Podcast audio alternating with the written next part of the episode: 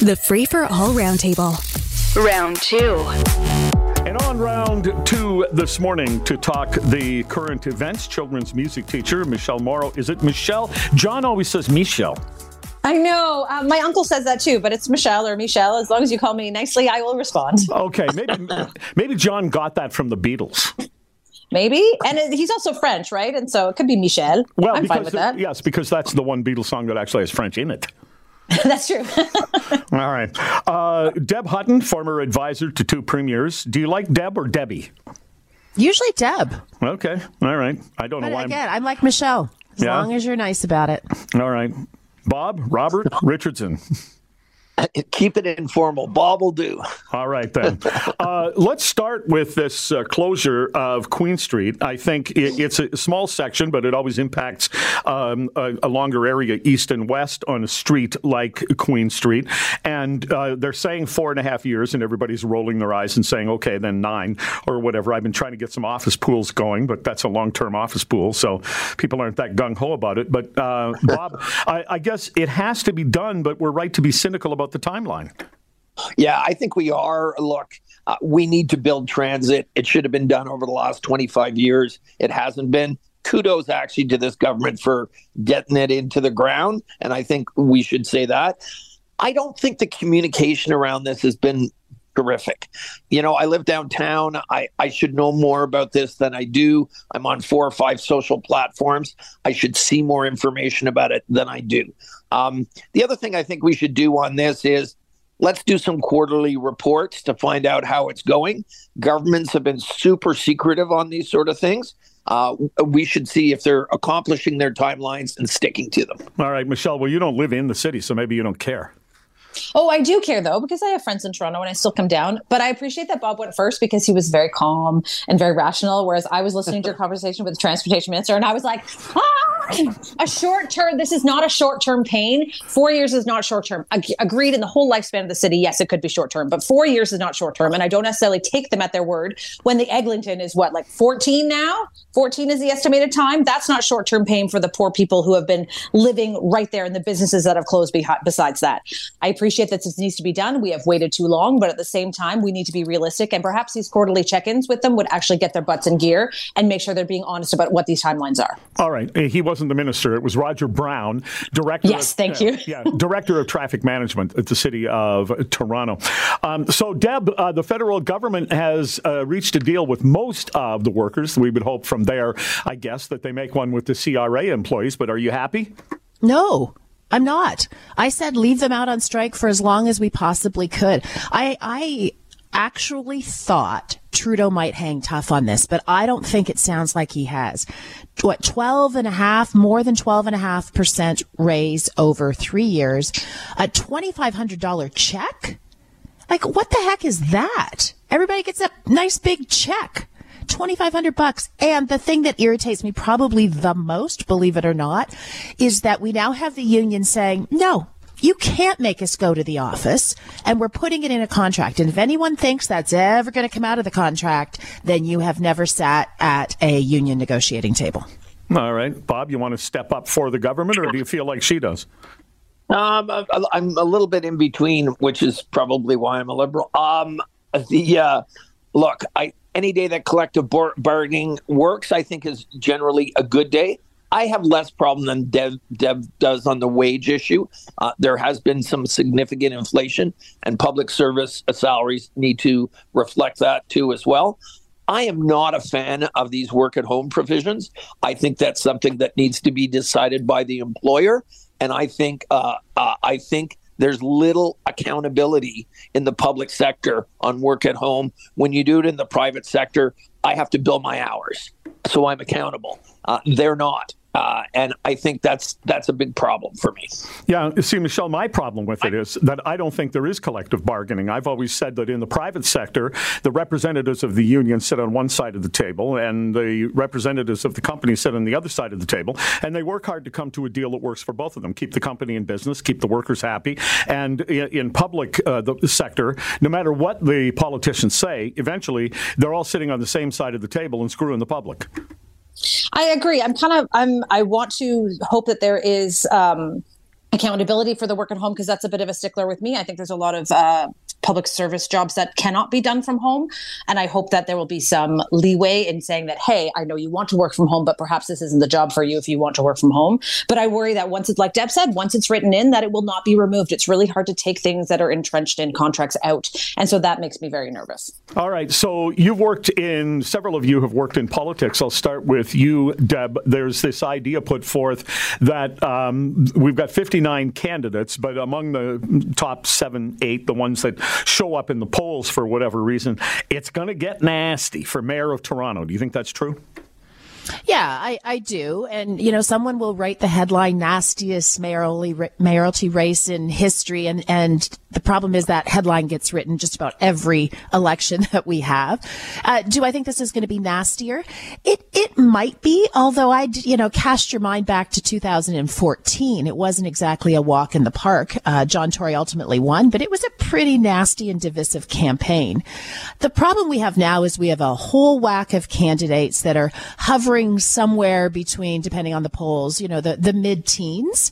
And you've got to figure out a way in the absence of debates to get your name out there. And so I think that's what you're seeing. The other thing is I do believe things will get nasty in the next few days, week and a half, because the cutoff date, if anyone was thinking about dropping out, and I say the words Mitzi Hunter in that because she has to resign her seat. Well, no, she has to resign her seat, Jerry, if she's going to stay in the race. So I think between now and next Friday, a week from Friday, you will see a lot of stuff maybe coming out of her campaign to see if she can get out of that 4%, 5%, 6% range. Because if she doesn't, it is not worth whatever she makes as an MPP. Well, I can tell you what she's pushing because I got a robocall yesterday, and she's going to improve the TTC. And the way she's going to do that is seniors ride free, and she's going to roll back the increase in fares that was recently put in place. How she will afford all of that, she didn't say. But Bob, are you working with any of the candidates? Yeah, I'm supporting Anna Ballow for mayor, but I know most of them, and they're pretty good folks. Look, this is the tame kind of trench warfare phase of the campaign. In about 2 or 3 weeks, it'll boil down to 3 or 4 candidates, and that's when it'll get sharper, and that's when we'll see more attacks. This is pretty standard, as Deb was saying. This will not be the nastiest mayoralty campaign in the world. We've got some decent choices, and we've got some clear choices there. So let's get at it. So are you going to tell Anna to pull out the nasty? I don't think Anna does nasty well. I think Anna should be Anna. Okay. She doesn't do nasty well. That's almost an endorsement for a politician. All right. Social media certainly does nasty and does it well. Canadians don't trust social media companies to self-regulate. They want the government to step in. Michelle, are you part of that group? Oh, I feel really strange about this because I don't think the government should regulate free speech, but at the same time, I don't think it should be a platform where you should be able to spew whatever you want about anyone you want. I know there's a lot of talk that like Twitter is the Times Square of the world, I guess, but I disagree with that because if it was literally a Times Square, you would all be spread out. It'd be really hard to find people who had like the exact same like-mindedness as you versus you can find that quite easily on the internet. So I don't know if regulation is the right thing, but I wish the people who were running it were a bit perhaps stricter about what they allowed or had clear guidelines set up for that. Hey, if you lose your account, this is why, or this person lost their account and this is why. So it's easier for people to see perhaps that someone is posting information that is inaccurate or someone is posting information that is harmful. If you're doing something illegal, like trafficking in sex trafficking, if you're victimizing children, that kind of thing, we already have laws in place for that. But I get uncomfortable, Deb, when somebody is saying that the government should be in charge of fixing disinformation. A politician thinks disinformation is anything that doesn't agree with them. 100%, Jerry. You should be uncomfortable with it. Listen, it's not mandatory to be on Twitter. You don't have to get your information from these social media platforms. So why in the world would we want the government to basically censor these platforms? Just stay off it. You don't like it. You don't know if you can trust it. Stay off it. Listen to News Talk 1010. Well, listen, here's what I do, Bob. I go on Twitter every day. I stop responding, which has actually made me feel better, so I don't get in these silly debates. But I go on Twitter because it'll point me to stories, or I'll see something and I'll think, well, that's ridiculous. And then I spend 30 seconds online somewhere else and I realize it is ridiculous, or I get pointed. In other words, what I'm saying is I don't need the government to protect me. It's incumbent on me to have more than one source and figure out what the truth is. Yeah, I think I'm closer to your view, Jerry. I'm the same way on Twitter. I use it less and less. I use it as an information source. I don't get into Twitter fights. I don't do any of that nonsense. I view it as my responsibility. And if I don't like Twitter, I'll get off Twitter. I'm already using it far less because I was finding it was getting stupid there. Here's an article from CTV News. Could artificial intelligence help us grieve lost loved ones by recreating their voices and likeness after death? You could have a conversation. I don't know, Deb, I just don't want an AI conversation with my dad, much as I miss him. It's creepy. It is for me too, Jerry. But if there's one thing you recognize when you've been through a death of someone really close to you, it's that everybody grieves so differently. So I'm like you, it's not for me, but if it is and it helps somebody else, what's it matter? Yeah, I don't want to outlaw it, but Bob, could you see yourself doing that? Well, it's funny. I wrote down one word when I read the story, and it was creepy. I'm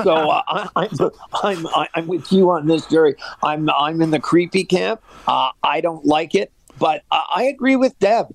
There may be some people that find this very helpful and therapeutic as they go about their life, and if that works for them, God bless them. Do you think you'd want to do it, Michelle, or are you pretty much in the position with the rest of us?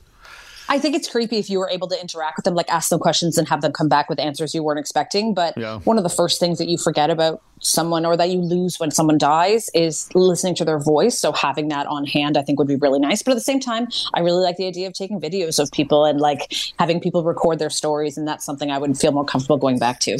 I sometimes had no idea how my dad was going to respond. So I don't know how AI thinks they would. All right. Well, that's Michelle Morrow, Deb Hutton and Bob Richardson. Thanks so much to all of you. Jerry Agar in for John Moore. I'll be back tomorrow, and then he's in place on Wednesday, back from his vacation. Mark Tuohy after the news on News Talk 1010. Catch the Roundtable, Round 1 at 7:45, Round 2 at 8:45. Weekday mornings on Moore in the Morning. News Talk 1010, Toronto.